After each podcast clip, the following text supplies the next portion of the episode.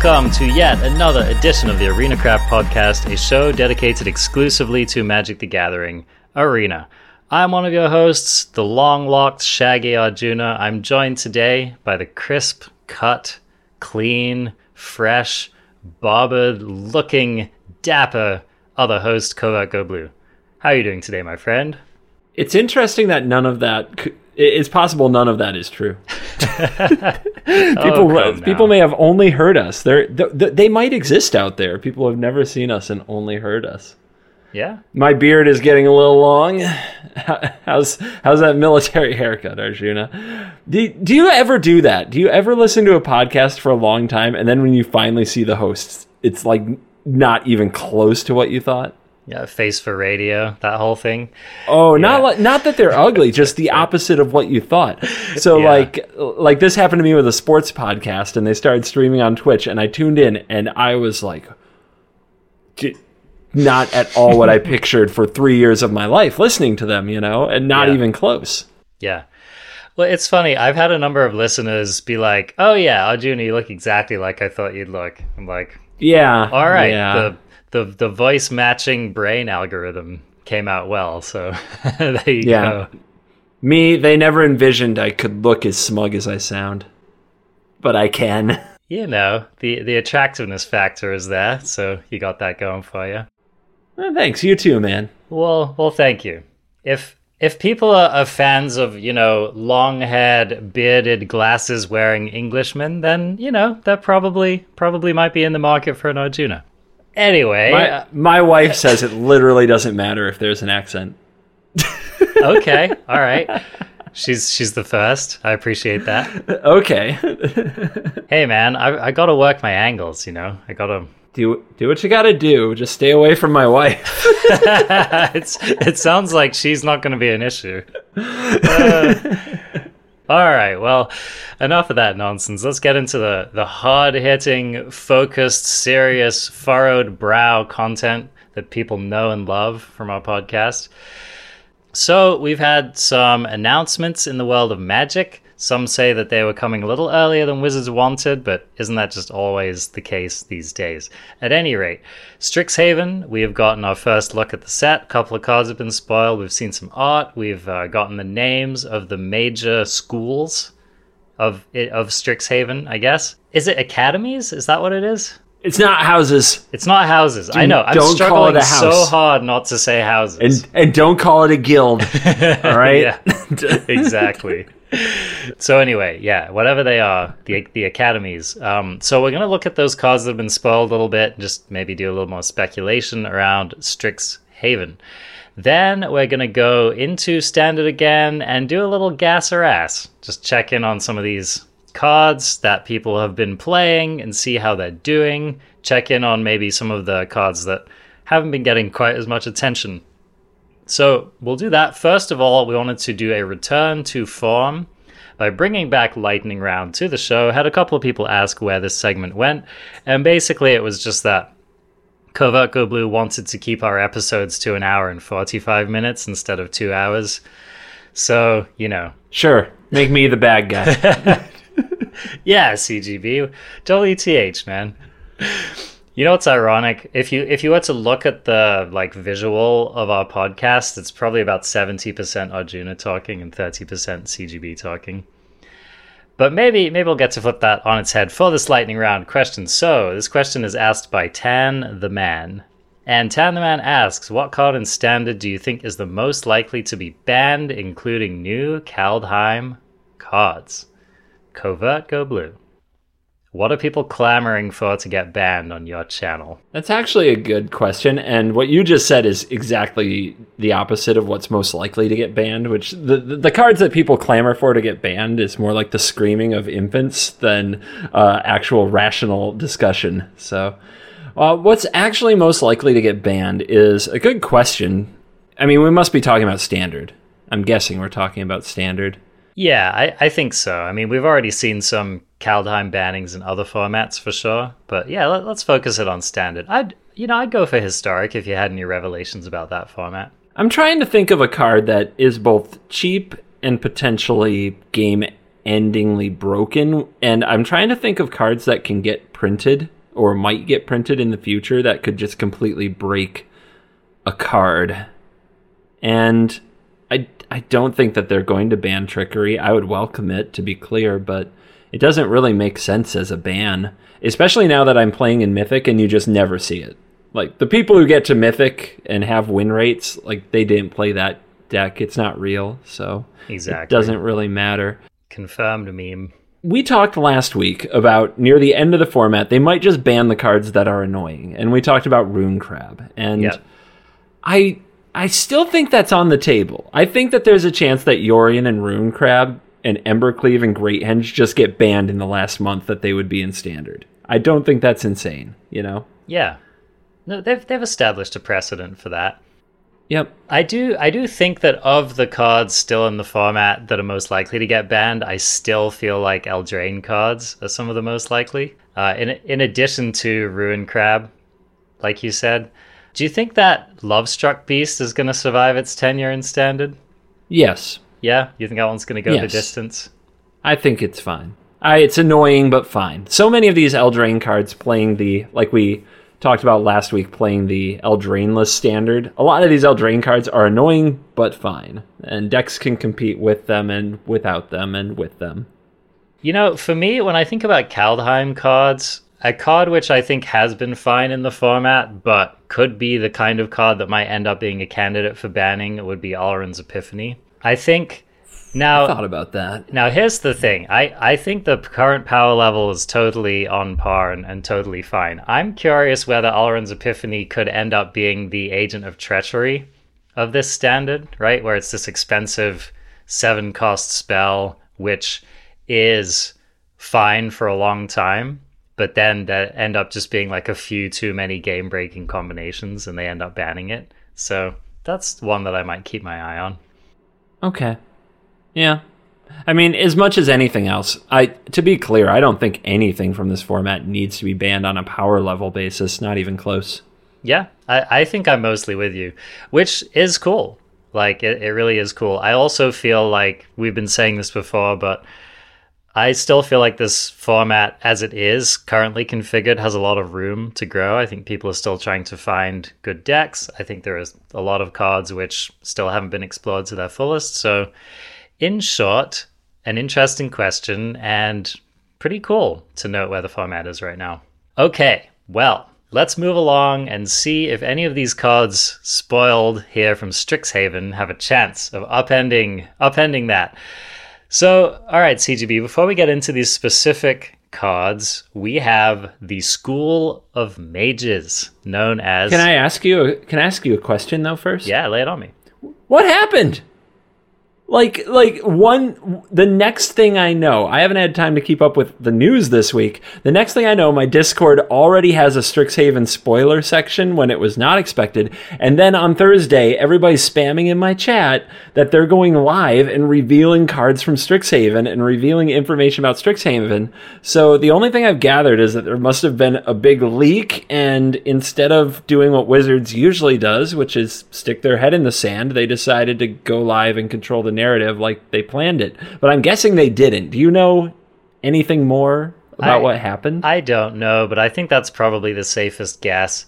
I think if this were planned, it would be a pretty brazen act of preemptive marketing, even for Wizards. I mean, Wizards has been giving us stuff early these days, but this is a bit early. This is really early. I mean, people are still fired up about Kaldheim. I don't know anyone who's bored of the set already. Maybe that's starting to happen. But I mean, we still have plenty of material to milk with the Kaldheim. So yeah, I, I don't imagine that this is something they wanted to do. Having said that, it does seem interesting, doesn't it? How I feel like information has been getting quote unquote leaked like so consistently and so regularly over the last while. It does it does make you wonder. I mean, is this kind of I don't follow like comic book stuff or other kind of collector things very often, but I would think that if information was getting leaked about the major superheroes with their toys and products and things like that, there was probably be a large following for those. And I'm kind of wondering if they constantly have supply chain leaks that give away things about the upcoming movies and because it does seem like every single set magic cards appear somewhere on earth before they should Exactly. like it's the way it feels Exactly. And it's it's always like strategically as well. It's not like here's this random chunk of 77 cards, you know? It's like oh, we happen to leak these 5 commands. So I don't know how plausible it is as a leak if you think about the information that is released and what it looks like. It looks pretty polished and, and media ready, as it were. In conclusion, I just can't even figure out the machinations of Wizards' marketing department anymore. Well, now they're officially spoiled because they just like out of seemingly nowhere, they went live on Thursday and said, "Here's the information. Here's the name of the universities, colleges. I think they call it colleges. they Is that a colleges? word? Okay. in is that a word in the UK? Is that a word in the UK? Well, you call it university, and we call it going to college. Like that's why I ask. we actually invented the word college, I'll have you know. But yes, there are both colleges and universities in the UK. Thank you very much. Look, you can invent all the words you want. We'll keep showing you how to use them. It's fine. It's fine. keep teaching themselves the language and thinking they know how to use it.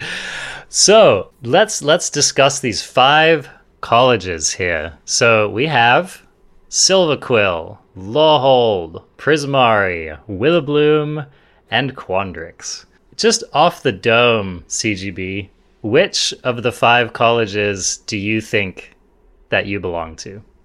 I have no idea because I don't know what the color combinations are.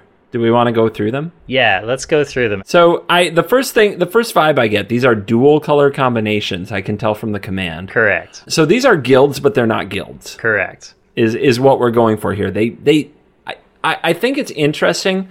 I know that we love Ravnica, and I know the guilds are a good reason because if people can't tie themselves to one of five colors, people can kind of narrow themselves and classify themselves into these guilds, which seem to have a very clear identity, whereas shards and wedges, the three color sets, don't seem to have a clear identity very often. So they tried they did that like on Alara and they did that on Tarkir where they made the three color things an identity. Now it's back to basically we're taking guilds, we're not calling them guilds, and we're putting them somewhere else. And it, I, I find that interesting that they're really just trying to keep finding ways to hit that button over and over where we identify with a certain combination of colors. I just think that's kind of cool. Yeah, no, I mean it's an identity thing, right? I mean, one of the things that keeps people playing Magic is that they form identities around the stuff they like and you Yeah. know what kind of a mage they are. I think as Yeah. as someone who's built a very strong brand uh, based color affiliation, Lou? I think that would make sense to you. So, so let's go through these. All right. So for the, I, I'm gonna resist using the Ravnica guild names. We're just gonna stick with these names and the colors, right? So for the red white college, we have Lorehold. Then uh, Prismari is blue red. We have Quandrix for blue green. Silverquill for black white.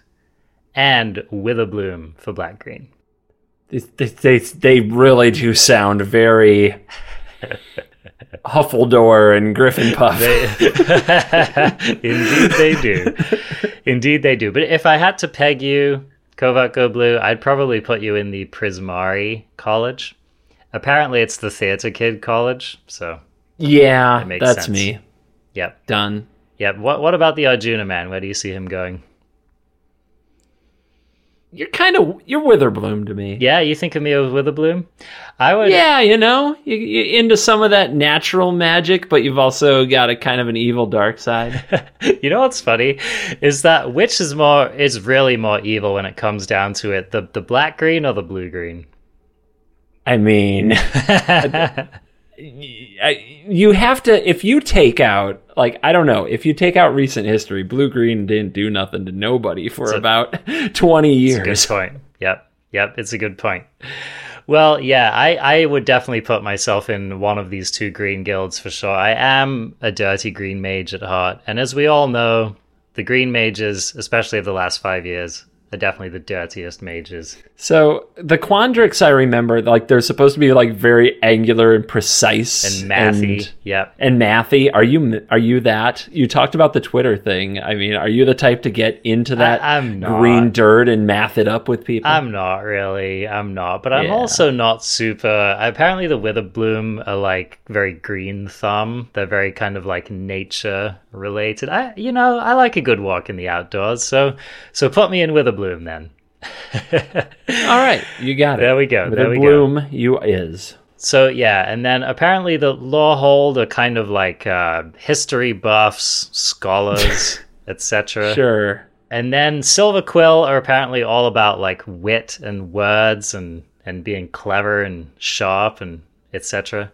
So I'm thinking of the book series Divergent, which was one of many teen novels to get serialized into a series of movies after the Hunger Games like took over the world and Twilight and those things. And there was a Candor was like the name of a guild there, and it seems very Silverquill to me. There you go. and no nobody's gonna get that, but a couple weirdos who also read Divergent. Yep. But you know, Slytherin for all of you, Baby, for all of you listening. Slither Quill. Slitherquill. All right. So we've kind of we've spoiled these and they have given us to talk about a command of each one of these colleges. Now, uh, if you've been playing a while ago, you'll know that there have been a cycle of commands that was released in was it Tarkir? Was it Khans of Tarkir? I believe Tarkir was the last series of commands. Yes. Okay. There were abs and charm. No, they were charms, There right? were charms. Is no, what it was? No, Dromoka's command. Yeah. That's like the last one. Yeah. What was that in? Atarka's command. Dragons of Tarkir. one of those. Yeah, exactly. So those that's the last time we saw the commands. These cards, the the last cycle ended up being surprisingly playable uh, across different formats. I expect that at least some of these are going to see constructed play definitely in standard and maybe in broader formats as well. One of the one of the things that these commands and the charms as well really taught us is that modal cards are powerful and modal cards with multiple abilities are especially powerful. There's a reason Cryptic Command is like still one of the most played Magic cards of all time because it just gives you so many options and so many of those options are powerful in different situations. So that's the first thing to know. If when you're hearing us read off these cards, it's obviously important to pay attention to, you know, what's on the card and how it's costed, but just I would don't don't try to put these cards into boxes immediately because a lot of times the utility of these cards really gets fleshed out across the lifetime of a format. Yeah, unless an ability is like draw a card, like something that generic, Yeah. then most of the time it's not about figuring out what the best ability from this card is. It's the fact that you have the choice among several. Exactly. So let's kick it off, CGB. Why don't you read for us Witherbloom command? For one black and a green, you can have a sorcery, and you choose two of the following that you get to do.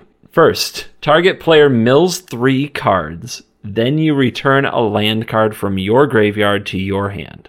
Second, destroy target non creature, non land permanent with mana value, mana value two or less. Oh yeah. Uh, that is now mana value is now casting cost, converted mana cost. This is a new term. It is shorter, and they can put it on cards. Which just real quick off the dome, gas or ass? I don't care. Yeah, I like it. I think it's fine. Certainly not worth arguing about. They could call it blither blah, and I'd be like, all right, That's that's what we're doing now. we're just we're, that's just what we're doing now. It doesn't matter to me. BTB five. Yeah, all right. Um, so that was destroy. So that was the second effect: destroy target non-creature, non-land permanent with mana value two or less. Third effect: target creature gets minus three, minus one until end of turn. Fourth effect: target opponent loses two life and you gain two life. So right off the dome, I think this card is absolute gas, and I'm very excited about it. And I think it could easily show up in standard and maybe historic as well. Really? Yeah. That that hyped about it, huh? How come? Yeah, think about this. You're playing against an aggro opponent. They go one drop into two drop, and on your turn two, you just kill both of them with one card. Gas. Um, they wait. Say that again. Oh, I guess- they go one guess- drop into two drop, No, and you would destroy them. isn't it? Yeah. Okay. So maybe not. Yeah. I still think it's good though. I still think it's good. I now what you just did there. I can't wait to play these cards in front of crowds of people who have never played them before and are constantly telling me how they work Oh, because there's so much It's- text and it's gonna be options on rough. them. It's gonna be rough. It always is. It's part of the experience. But yeah, I just think like I like play patterns like kill your opponent's small creature, make sure that you get a land lined up for your next turn, you know, stuff like that. I think that's easily the kind of stuff that control decks would want to do, or even mid range decks. Yeah. It, if you use the mill effect and you get a land, in many ways it replaces itself. You get a little bit of graveyard action going if you need stuff in your graveyard. But at the it, it's close to draw a card there, right? It just you have to hit a land in your top three and you have to get a land in your hand. Or maybe you used a Fable Passage on turn one and made this easy for yourself. So it's pretty close to having card draw a card attached to it on that effect alone. And then everything else, if you can somehow remove or interact in a positive way, then you're doing it. Um, I don't. I the target opponent loses two life and you gain two life. I feel like that's only going to be for lethal, lethal Yeah. or nothing else, and nothing else about the card is remotely aggressive. Yeah. I agree with that. That one seems a little out there. The idea of hitting it as a removal spell is a little awkward because it's a sorcery. So, like, you're not going to catch a Thieves Guild Enforcer with this very easily, and there aren't a lot of one toughness things out there. But you can take out the opponent's Lovestruck Beast token and maybe make their life hard. Um, what are the non creature, non land permanents we're going to blow up that are two or less? Maze They got rid of Clover. Yeah, Mazemind Tome, maybe. You're right. This this might they might actually have had cards like Clover in mind when they Dude. designed this card. Kill your innkeeper, kill your clover. That's what I'm talking about. man. Oh, but but no more, no yeah, more. yeah. I agree that that that clause is it's powerful but narrow. It unfortunately doesn't hit things like um like the Sky Mall, for example. That's true. Yep. Does kill the thing it would attach to probably on curve. Oh, it does kill. uh Does Hollow it kill Blade. Halvar's equipment though? Does it kill Halvar's equipment? Um, the, sword. the sword? Yeah, That it can kill two, right? Sword of the Realms. Yeah, yeah. so- it can also kill Seasoned Hollowblade with the minus one There ability you go, on the toughness. yeah. So that's good. I mean, th- there might be some matchups where you just cast this on turn two, kill your opponent's Hollowblade, and gain two life, right? I mean, that could just be the, the difference. I mean, I'd do it. I'd do it if I were against a certain kind of aggro deck. Heck yeah, especially if you didn't need the land. Though that would be tough. I'd, I'd usually you just land. five lands in hand. Let's go. It is target player. Is there a spot to mill the opponent when they like scry to the top or something? Could just be. get that get that little value. Could be, or just finishing them off at the end of a grindy game, maybe. now you're playing limited. Good thing that Uro's out of the format because this card would just be busted in Oro decks How many how many commands do you think you can run? In one deck. Yeah. Well, I mean, okay, say you're playing black green. Yeah. Do you think that this is a four of? Oh, I see what you mean. Uh, probably not.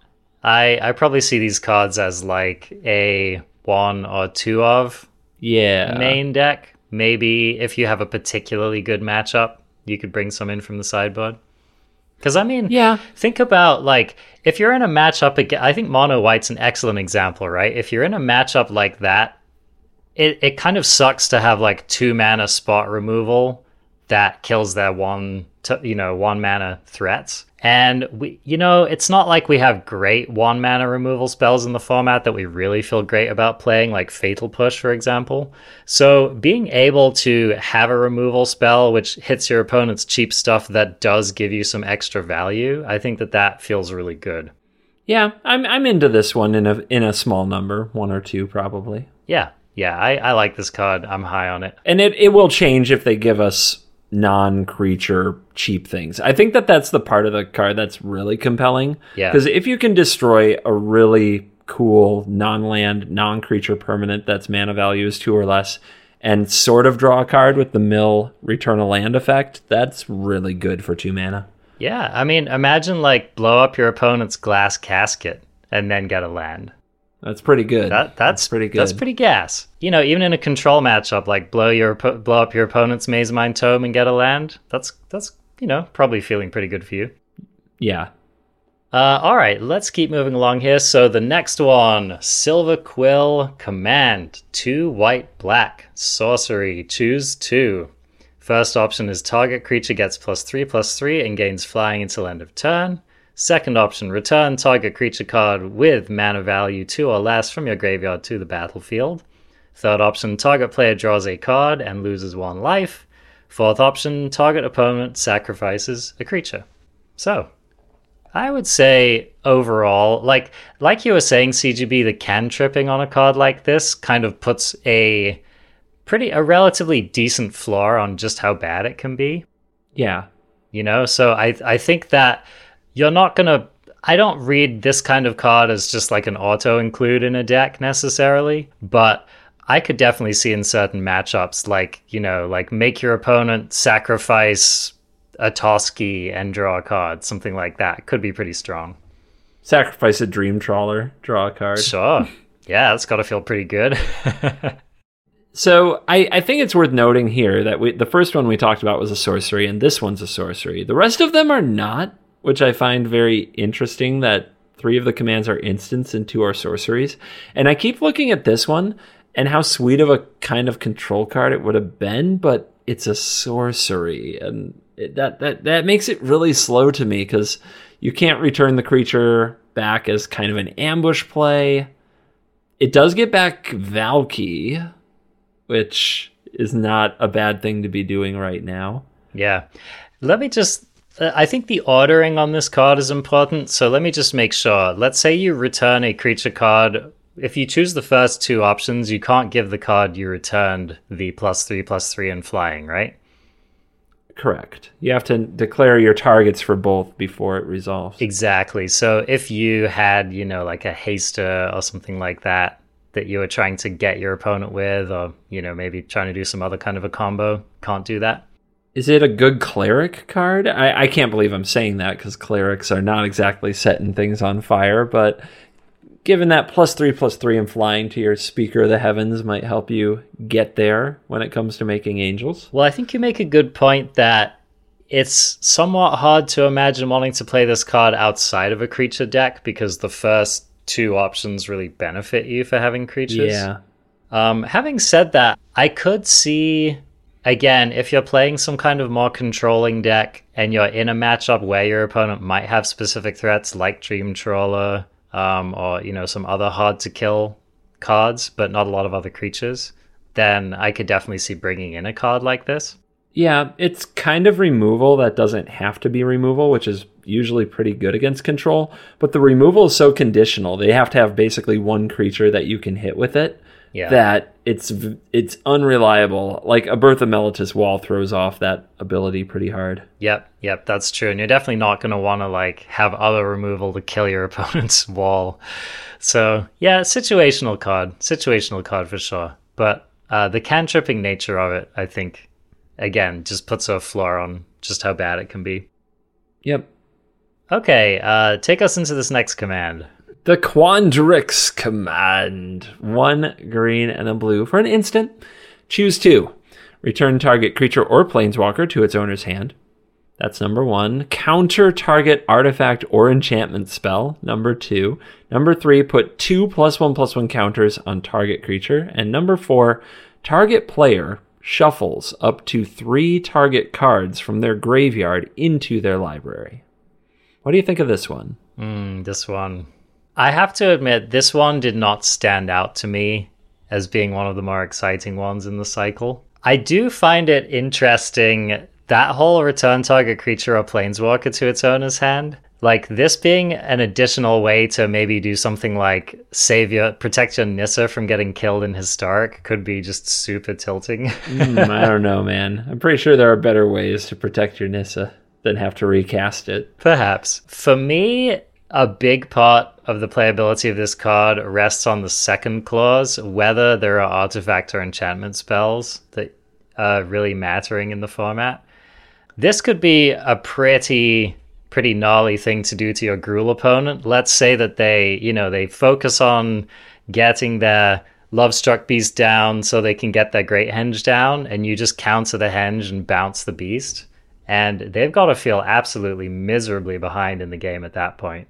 Uh, how about we just put two plus one plus one counters on the human token and the beast can't attack? Did it. This plays well against Embercleave too, right? Yes.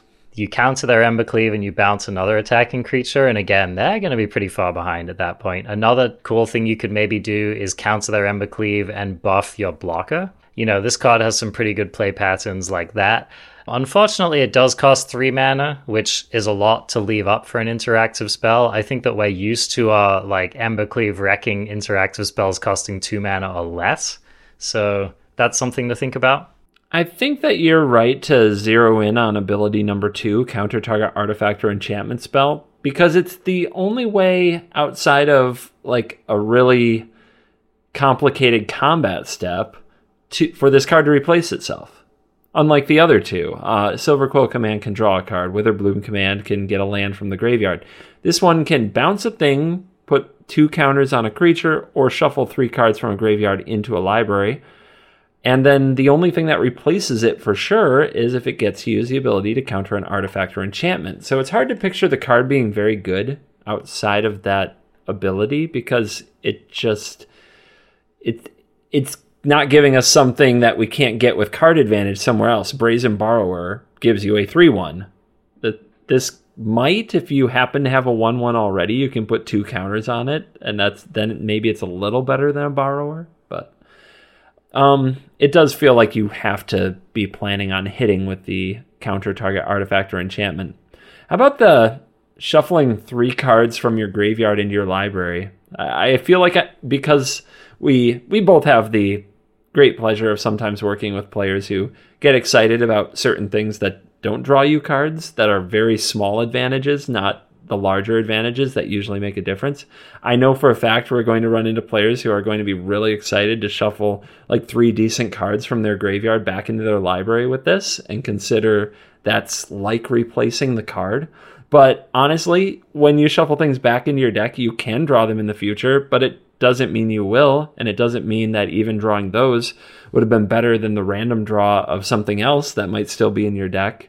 So, most of the time, trying to not thin the deck, but thicken the deck with good cards is as it's usually as insignificant as thinning the deck with your fabled passage sometimes turns out to be. It's it is so far below the relevance of any of the other points on this card for the average game of Magic as to be laughable. So Yeah. I think really the only the only place we're looking to use that is in some very specific decks, you know, decks that have some kind of like extreme long game plan or um, you know, decks that maybe have a very particular combo that they're trying to execute.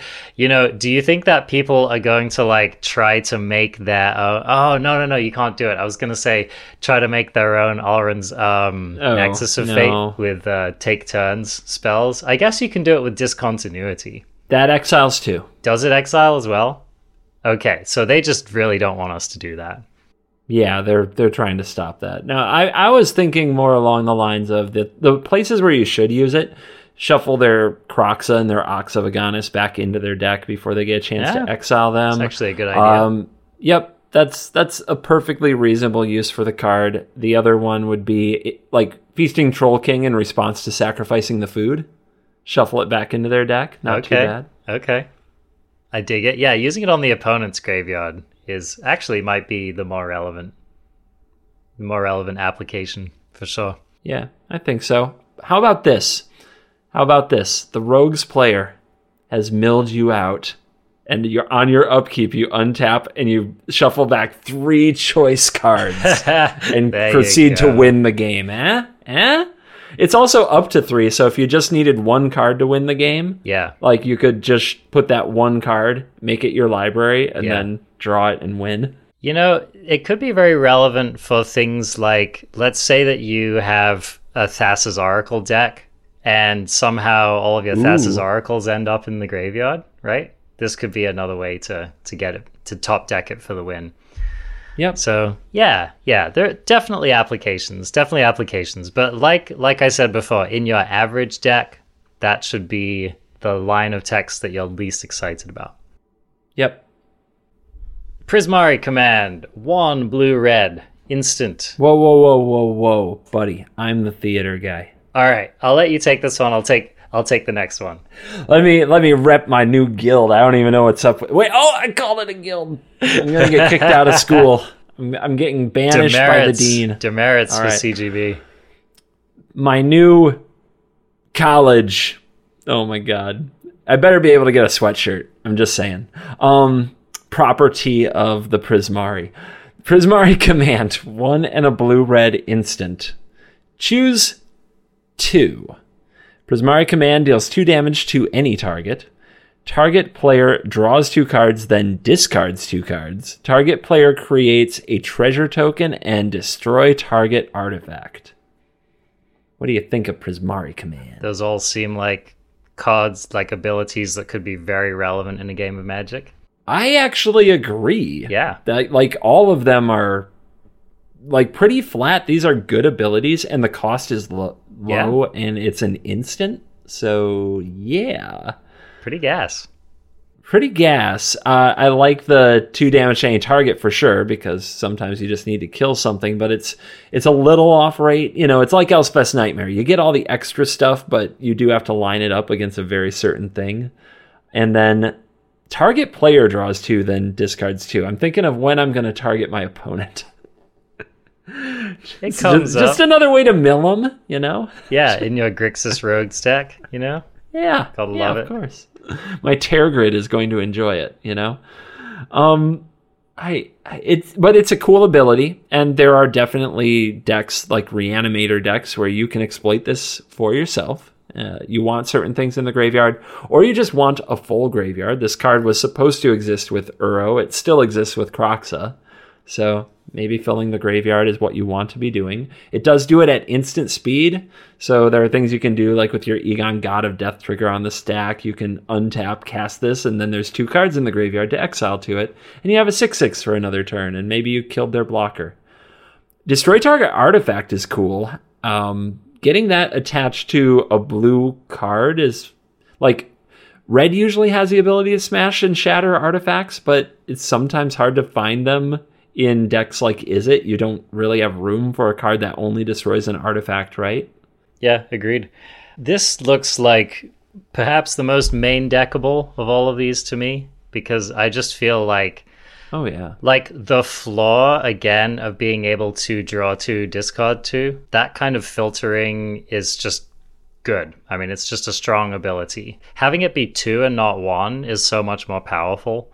So cards like this can really you know like you can leave it up on turn three see what your opponent's trying to do and then you know maybe deal with one of their creatures and dig towards stuff try to dr- hit those land drops or get rid of lands extra in your hand that kind of a thing so yeah i mean this this card is just going to be good at most points of a game of magic i think the one exception is if it's a top deck and you have no good targets for the removal then it's Yeah. fairly yeah. dead but Yeah, you can't really cast it if it's if you have no cards in hand. So keep that in mind. Hold extra lands, maybe more than you have in a lately. How about the ramp? You like turn three. This you can make a treasure on end step, and then the next turn you can untap and Goldspan Dragon. Yeah, dude. I mean that that treasure token, I think that people might gloss over that as maybe the weakest mode. But like, yeah, there are going to be curves and situations. And here's the other thing: that treasure token appears at instant speed. Yep, So yep. that encourages double spelling off of this card, which is that's true. pretty nonsense.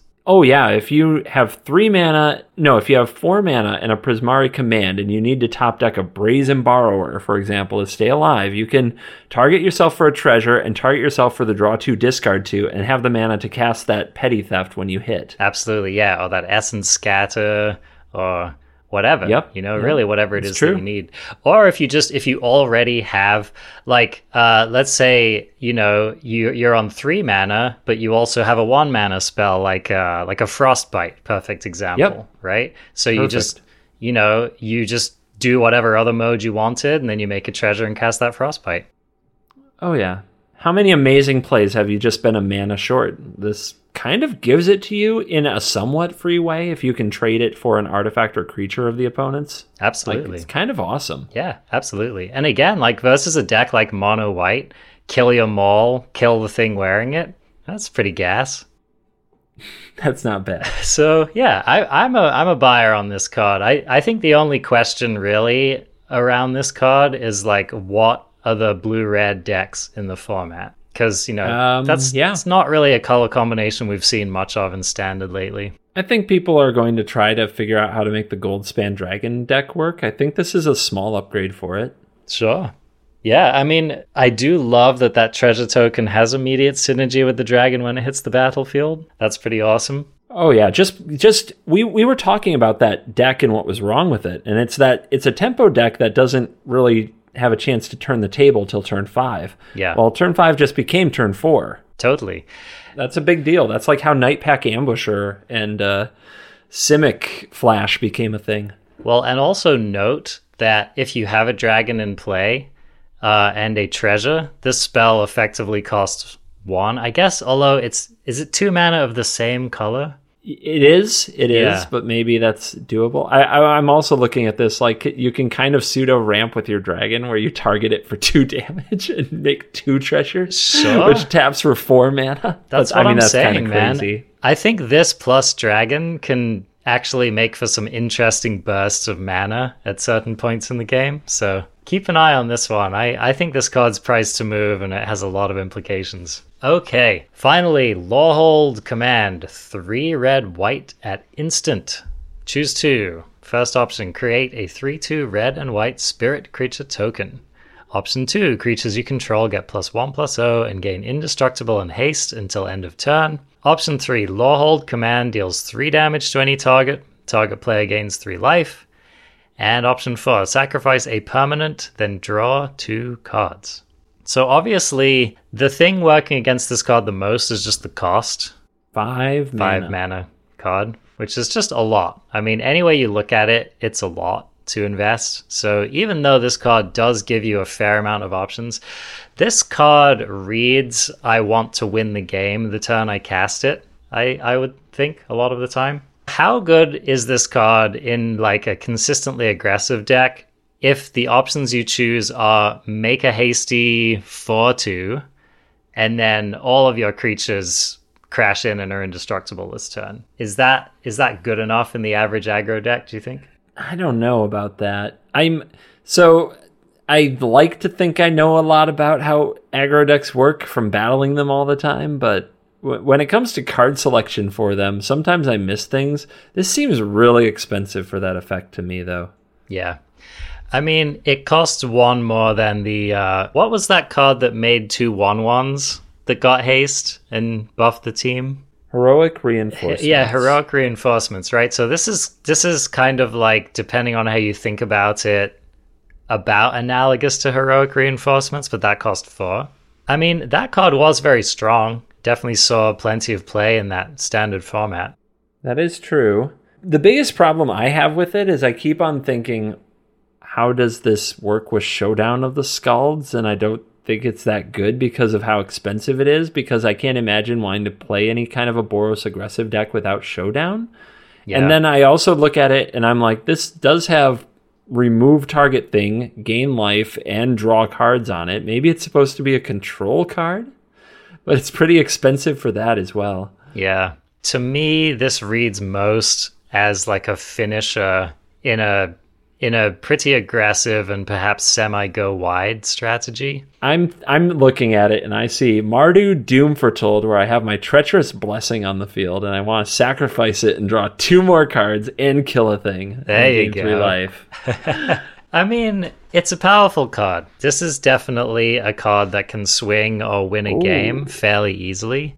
So with a Crow in War, you can sacrifice the creature that you stole. There you go. There you go. And I will say that there is this interesting thing happening in standard right now where I feel like they're trying to raise the curve on aggro decks. Have you noticed how many 4 and 5 drops are making their way into decks that otherwise wouldn't have played creatures that high in the past? And what a complete lack of one and two drop cards that are aggressively statted are being printed. Yes, Exactly. uh, that was the biggest thing. Sans Eldraine for that format. I was like, God, these one mana, and two mana cards are terrible. Yep. Like terrible, man. yep. Holy cow. So it's it's possible that five mana is not as much mana in an aggro deck as it used to be in standard, uh, especially if they're you know thinking about cards like Magda, cards like the Goldspan Dragon. Uh, you know, if if we're gaining some incremental mana advantage casting and playing cards like that, I don't know. Kind of makes me wonder. just tossing treasures around and seeing where it all ends up. I uh, also DFCs. We can play spells that are lands and lands that are spells, so we can have a higher land count than we used to. So it, it makes sense. And can we persistently and consistently get through and end the game before an ultimatum happens? Uh, I mean, maybe we've got Reidane. Reidane's a really good card uh, for that kind of aggressive strategy. I this is this card's interesting. I'm still scared it's too much. Yeah, I, I think I agree overall. I mean, is this card really better than just another Goldspan Dragon in your deck? Probably not, right? Yeah, I don't know un- unless you go really wide because then you have to get you have to get more than like 4 evasive worth of stats out of the plus 1 plus 0 indestructible and haste. The haste part is what throws me off, right? We're spending 5 mana. How many creatures are we giving haste to? That I mean, I assume it's just so that that creature you made can get in, but A 3 2 red and white spirit. What, where did that come from? It doesn't even, it's not a spirit cleric, you know? It's not a spirit warrior. It's just a 3 2 red and white spirit.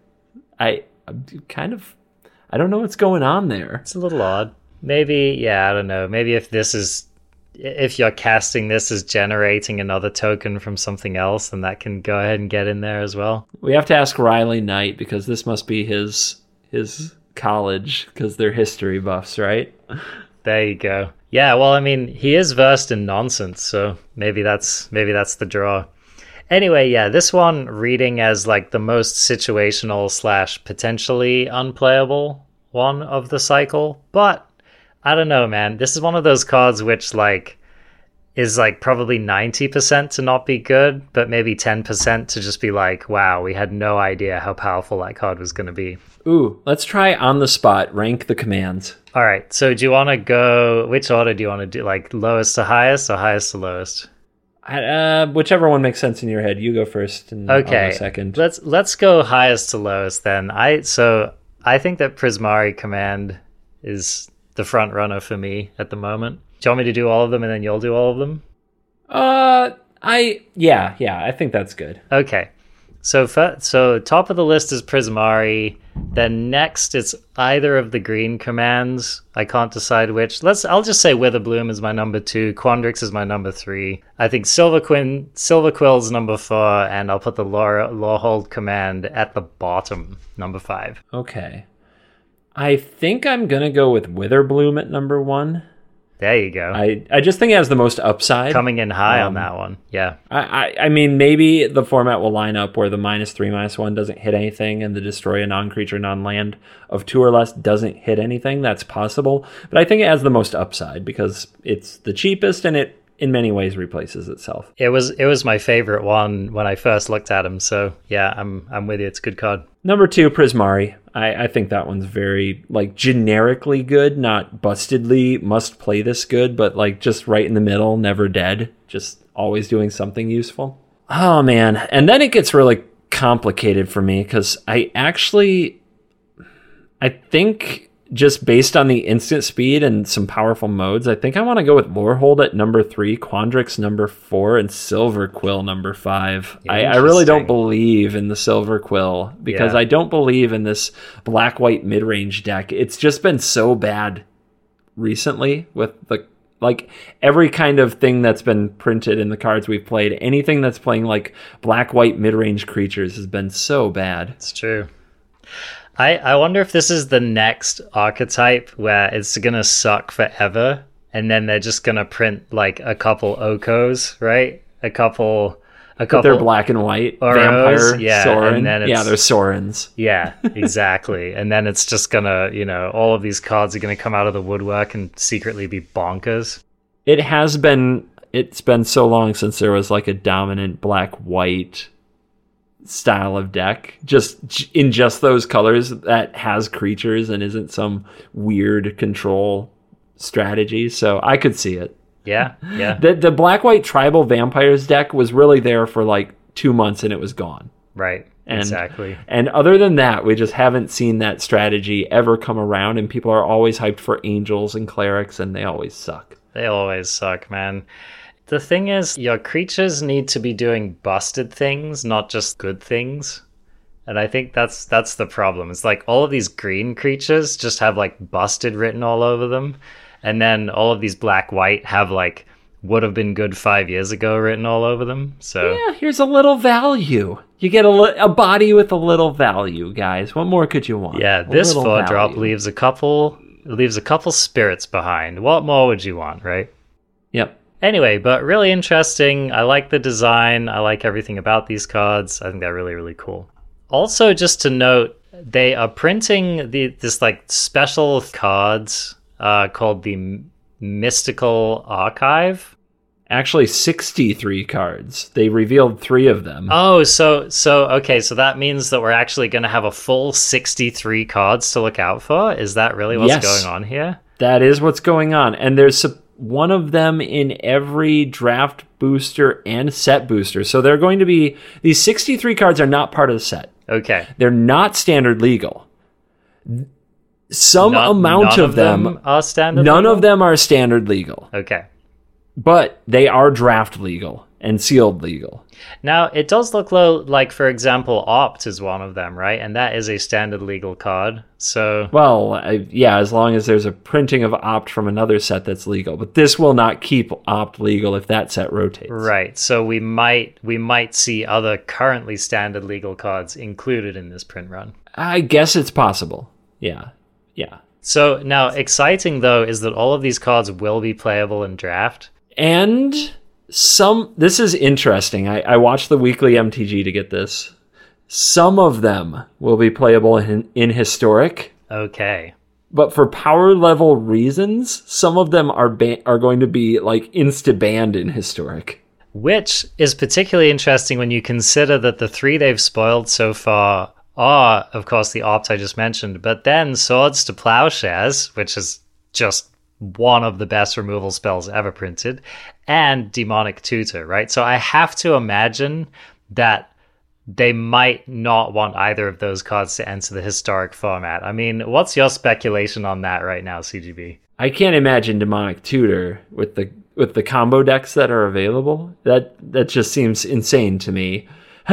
Black red splash demonic tutor from Uxus.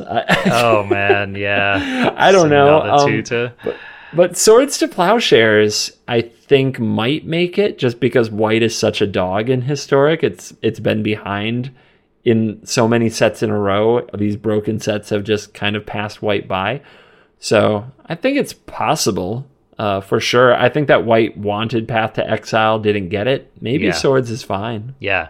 So, um, just for those of you who haven't been playing Magic since the Dark Ages, so Swords to Plowshares, we're looking at, at a foreign language version, but I'm pretty sure that it is one white instant exile target creature. Its controller gains life equal to its what?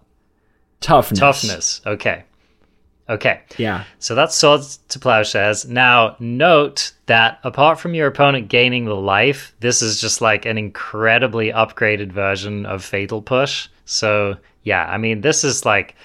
Uh, is is there any format that this card doesn't see play in? Is this like Where it's legal? No. yeah, I mean this must be like one of the most powerful removal spells ever printed.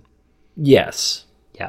So 100%. just and that's just based on efficiency and it can hit anything. This can hit your opponent's ugin it can hit your opponent's one drop It can hit your creature if you need to gain life. it's a really good point. Yep. And and it's priced to move. So yeah this card is amazing and if it did hit historic it would have a monumental effect on the format white decks coming for mo- coming at you, man. Uh, Demonic Tutor, by the way, is one in a black to search your library at sorcery. It's a sorcery. One in a black sorcery. Search your library for a card. Put it in your hand. The end. Now this one goes. Uh, was this like in the original alpha print run of Magic? I think it was, right? Yep, sure was. So this was before they really had the power level of Magic kind of dialed in, and uh, Yeah. yeah, this card, this card's good. Let's put it that way. This card's good. However, do you think that this card is as good as it has been in some formats? Like, I think some people would argue that the the power of demonic tutor is commensurate with the amount of degenerate things that you can get up to in your format. So Uh, I I don't know, man. Two mana is like it, it seems like a good a, a spot where a tutor is too free because you can either go assemble some game winning combo or if the format is slower and there aren't good cards in your format, you just go get the best thing there is to do. yeah, eh, Because two mana is not bad for a setup turn. I mean, imagine foretell, but you search your library for any card and foretell it. yeah, that's a good point. It's a good point. Insane. Yeah. And when you think about certain combos, like imagine, I don't know, maybe you activate your Phyrexian Tower and then Demonic Tutor. That sounds pretty Oh, gas. or just fetch your tower because it can be any card, so you can just run one of your legendary land and go get it when you need it. Yeah, Could be. Yeah, so this this does just allow any number of busted things to occur. So yeah, demon. So I'm I'm extremely curious if either of these cards make it into historic because if they do, it will be big news for sure. Do you have any idea? Like, there's 63 cards, and they're just being inserted into the limited format. Like, what is going on? It- ha- The limited format is going to feature cards that aren't standard legal way more often than the masterpiece ever did. You know, Oh every God. single time. Yeah, I can't imagine just like randomly playing limited and you're playing your commons and uncommons and then your opponent just freaking tutors you out of nowhere, you know? That's going to be a fun time. Keeping limited interesting, my friends. But anyway, yeah. I guess so. So I however, the art and the design of these cards is stunning. So I think that they're really hoping that collectors are going to be excited to buy the set in paper.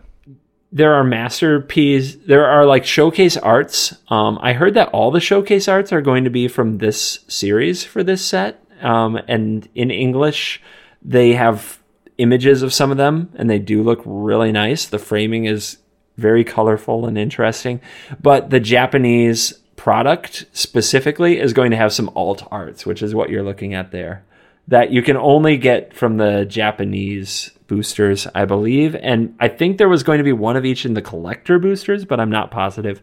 Don't quote me on that. Check the actual website. Dude, these Japanese ones are like next level sexy.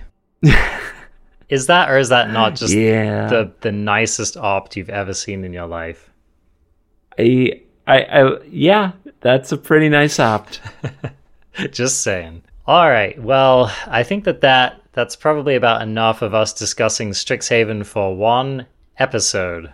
So before we before we get moving on here, uh, I just wanted to touch on the standard format quickly. We have this gas or ass list. We're gonna just go through this in lightning fashion, and I'll I'll ask this to both of us, and we can answer in a small amount of editorializing on each of these.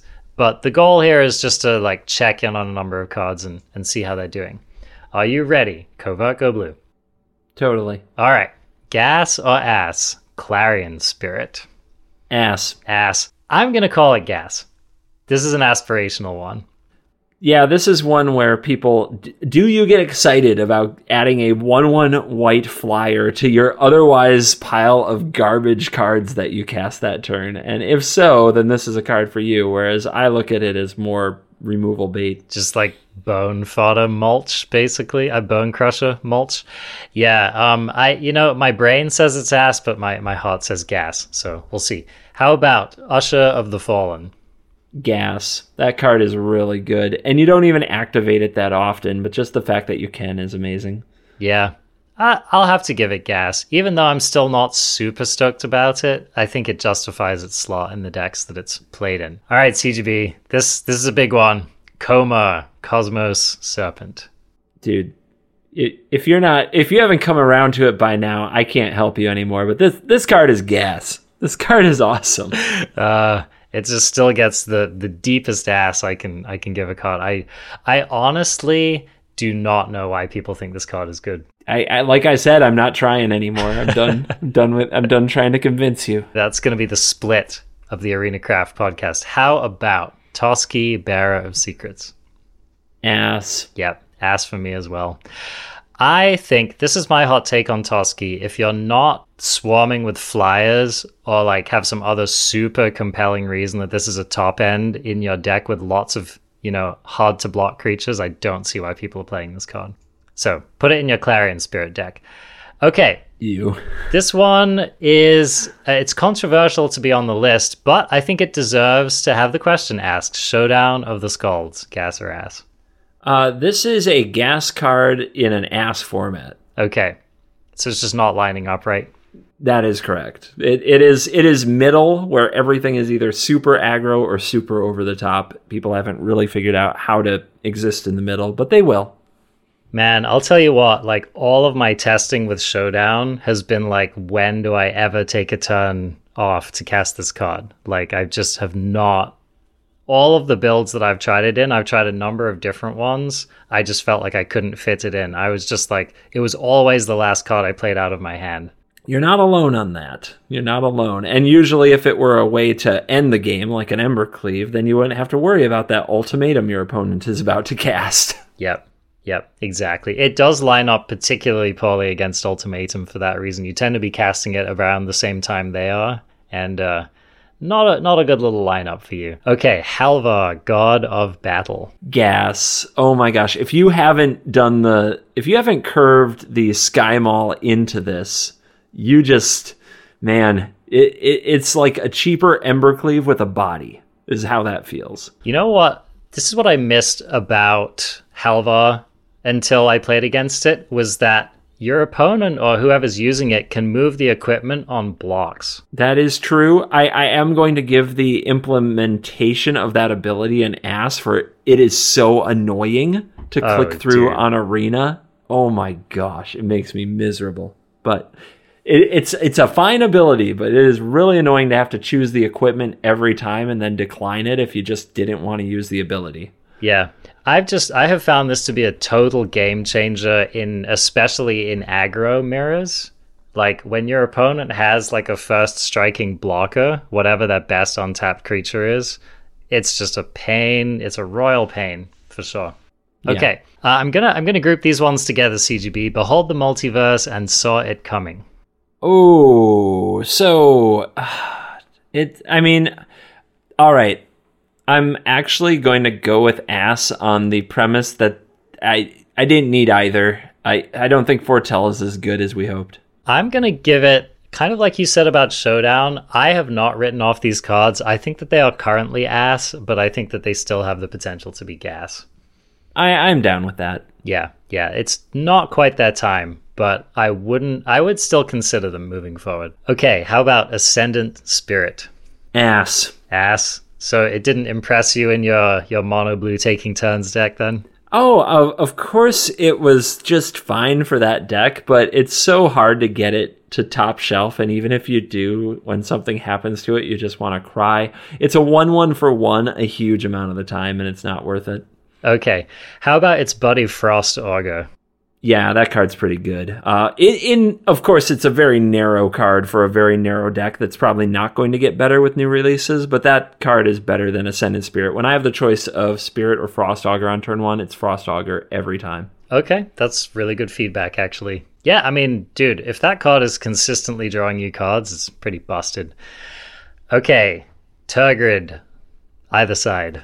Um, in Commander, I think this card is going to be amazing. But Oh, this yeah. card is complete ass and constructed. Like it is, it breaks my heart every time I, I I wake up in the morning. Well, maybe this is the answer to Tergridding. Maybe it's Doom Foretold. Maybe it's Mono Black Aggression. Maybe it's playing rats with the little elf cleric and the rogue, and and, and you know, maybe it's Liliana. Maybe it's Elspeth's Knight. It- it's none of these things. This card is so bad. Yeah, which is a shame because I agree. I also licked my lips when I read this card and hoped that it would show up somewhere. here's the best thing I've done with Tergrid. Okay. I played the lantern and I targeted myself to sacrifice my own serrated scorpion to do the final two points of damage. That, Well that was my shining moment with that card. I, it's just no. Uh, It's a big no. okay. How about Immersturm Predator? I'm actually going to give it an ass because I think most of the decks that play it just shouldn't and should play Rankle or should play something else because it's not that good. I agree. I'm going to give it an ass. I've just been unimpressed with it. It's not a bad card, but yeah, it's just it's a little understated, it's a little slow, it's a little meh. It's a little not quite as on plan as whatever else I was going to do. Yeah. How about your your boy, your friend, Glorious Protector? I'm going to actually. I, I think this one is underplayed. It. I think most people would give it ass, but I. I think it's gas. I don't think it's been realized. Like, I, I think what has to happen is the meta has to adapt a bit to the aggro, like the white aggro list that's dunking on everything, and then this card can exist in the sideboard and it can be very good, or it can be. Uh, you know, it, it provides a different way of attack. I still think this card's good. Okay. Uh, I'm going to give it an ass just because I have literally never seen this card in play. Actually, that's not true. It completely ruined me in draft once. But Ha! apart, Taste apart from that, was I just have not seen it. Okay, how about Righteous Valkyrie? Ass. Oh my gosh, this Yeah. I have had such a hard time making this card do something. Yeah. Just has not done anything for me. Got cut from so many of the decks that I brewed just be, to play it. This card dies so hard to Elspeth's Nightmare most of the time. Oh yeah. It's it's such a feels bad, man. yeah, this card dies to like everything, which is a shame. Uh, okay, Runeforge Champion. Actual gas. I am I am in the process of trying to take every Yorion deck I've ever made, go back through them, and turn each of them slowly into Runeforge decks. Just just as an experiment to say I played some new cards and I still get to play decks I like. Have you seen the Showdown Runeforge Goldspan Dragon combo deck? yes. Dude, that deck is surprisingly potent. I watched Crokeyz play against Ondrej Strasky in their little ongoing. Oh my god, I saw this too. Yes. and like it, it, it that deck crushed it just totally crushed not saying it's like you know tier one consistent actually amazing thing that you should be doing in the format but like it's so much better than you think it could be it really is. That's true. yep okay your your girl your favorite Cosima how's she doing I still love her, and I played her in my mono blue turns deck, and it was great. And I just played her in my commander deck uh, for this week, and it was great. And I still like her in various control decks, but she's definitely not quite what I hoped. Um, there is there are enough matchups where you don't want to play either side very much, and when you draw her late in the game, it's very painful. So I get where people are coming from. I was too high on her, but I still think she's gas. I'm gonna call her main deck ass sideboard gas I can accept this. My favorite use for Cosima continues to be bringing her against like in control uh, mirrors when your opponent boards out their removal. You slam her on turn three and you win the frickin' game. oh yeah. Okay, how about Fynn and Varragoth, these silly death touch decks? Absolute ass. Fl- I, I and, flagrant and ass. stop, stop adding me on Twitter. Stop DMing me on Discord. Get out of my comments. Don't try to tell me how to make my Death Touch Tribal deck good and competitive because you won two games of silver. Out. I'm done with it. I don't want to hear about it. I hate Death Touch Tribal decks. I hate them. You know what also kills your opponent in five hits? Is any good aggro deck, dude. Goldspan Dragon. any any good aggro deck all right if if five of your creatures are connecting just do it with like a good deck all right yeah don't don't be doing all this nonsense okay next Birgi. Oof. This card turned out to be ass. It turned what out to be so bad Yeah.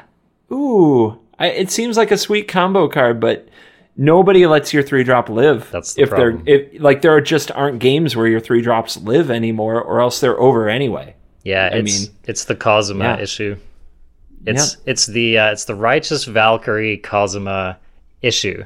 Yeah, three drops. It feels kind of weird to say it, but I almost like our three drops need an ETB now. Otherwise, they're just too expensive, right? Yeah, it's true. Jordan has the same problem. Yeah. When we have cards, like we have two drops that leave advantage even if they get killed, right? So, yeah, your three drops really need to be doing something. Okay, speaking of two drops, Magda. How's she looking? Um, this one's tough, but I'm going to go with ass because it always ends up getting cut from the decks that I build just to play her. Yeah, it, she does have an awful bone crusher problem. It's She really does. it's interesting because players that I look up to and respect uh, still talk about how good Magda is and how good Magda can be. mm-hmm. I think that Magda has like she still has incredible room for growth. She still has incredible room to be the two drop that we all think that she could. But I agree. In the current format, she just she just eats it. She bites it too often. Yeah. Magda has a lot of Lotus Cobra going on, Yes. and Lotus Cobra isn't making the cut either. Yep, exactly. It's a, it's a really good comparison, actually. All right. How about pro- probably the card that people have seen played the least on this list, Kaya the Inexorable? It's it's still the same story. This is ass until we don't have an ECD that's just so much better to play on turn five if that's the effect we want. And then maybe Kaya will be a thing in the near future, but is not at all a thing now. Every time I put this in a deck, it gets cut. It's always, you know, I'm it's always a Yorion deck, and I'm always like on card 84, 83, 82. Uh, Kaya, I guess, I guess, I guess it's the time. Now's the time where we're, if we're honest, it's you. Why? Let me ask. Why is she so much worse to run than Elspeth Conquers Death? Is it just because she's incredibly easy to kill after you minus her, and like we basically always get our money on ECD, but we often don't get our money on Kaya? Is that why? Yeah, and then we, yeah, we always usually get more out of ECD, whereas Kaya is usually a one and done. Yeah. But the thing is, I think the big thing is they can just let the Kaya sit there. Mm. Because you're the one who has to have a creature out, and then you have to plus the Kaya, and you have to put the ghost form counter on the creature. And if they remove the creature in response to it, then you don't get that effect. I mean, they can just let Kaya sit there after she comes down and minuses on something for several turns before they even have to think about it. And if they cast an ultimatum, they don't care.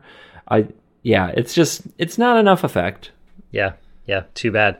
How about Niko Aris? I this is this card is gas. I just I just absolutely destroyed a good chunk of ladder, moving myself back up into the top thousand today.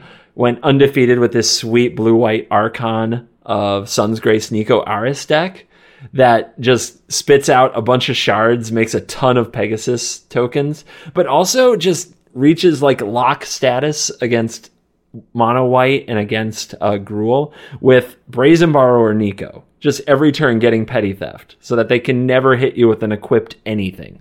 Oh, that is just- nasty. Oh, yeah. It is really a lot better than people think. So I think that blue white has been in a bad spot for most of this format where it's not good enough against Sultai and it's not good enough against aggro.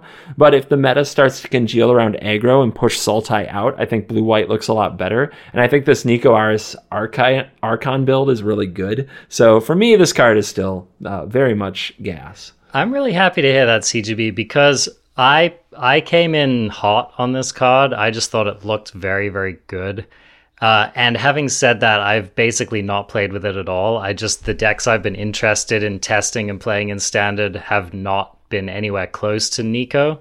Um, but I'm really really glad to hear that. You know, it sounds like you've been playing it a lot and really finding it to be a valuable card.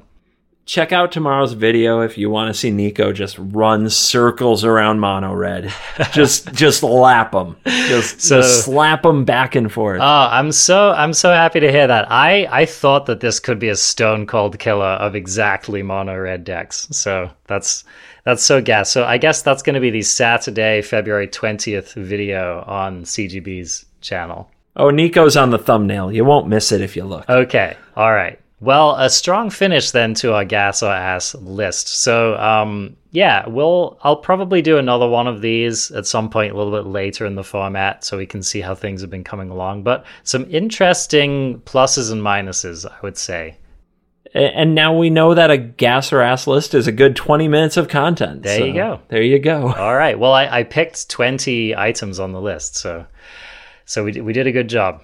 Nice round number. Okay. And that is going to wrap it up for this week's episode of the ArenaCraft podcast. Thank you, as always, for joining us. You can find us on Spotify. You can find us on YouTube. Leave us a comment. I love reading those, helps the engagement. We've added like, we've added a lot of follows in the last month. So keep following. Thank you so much, everyone. You're doing an amazing job. Love you. You can also find Covert Go Blue on YouTube. He needs no introduction there. Killing it go watch his uh, video we just spoke about, plus all of his other videos. You can also catch him on the Twitch, twitch.tv forward slash covert go blue. All right, CGB, looking forward to hacking it up with you next week. Later, Arjuna. Later, crafties.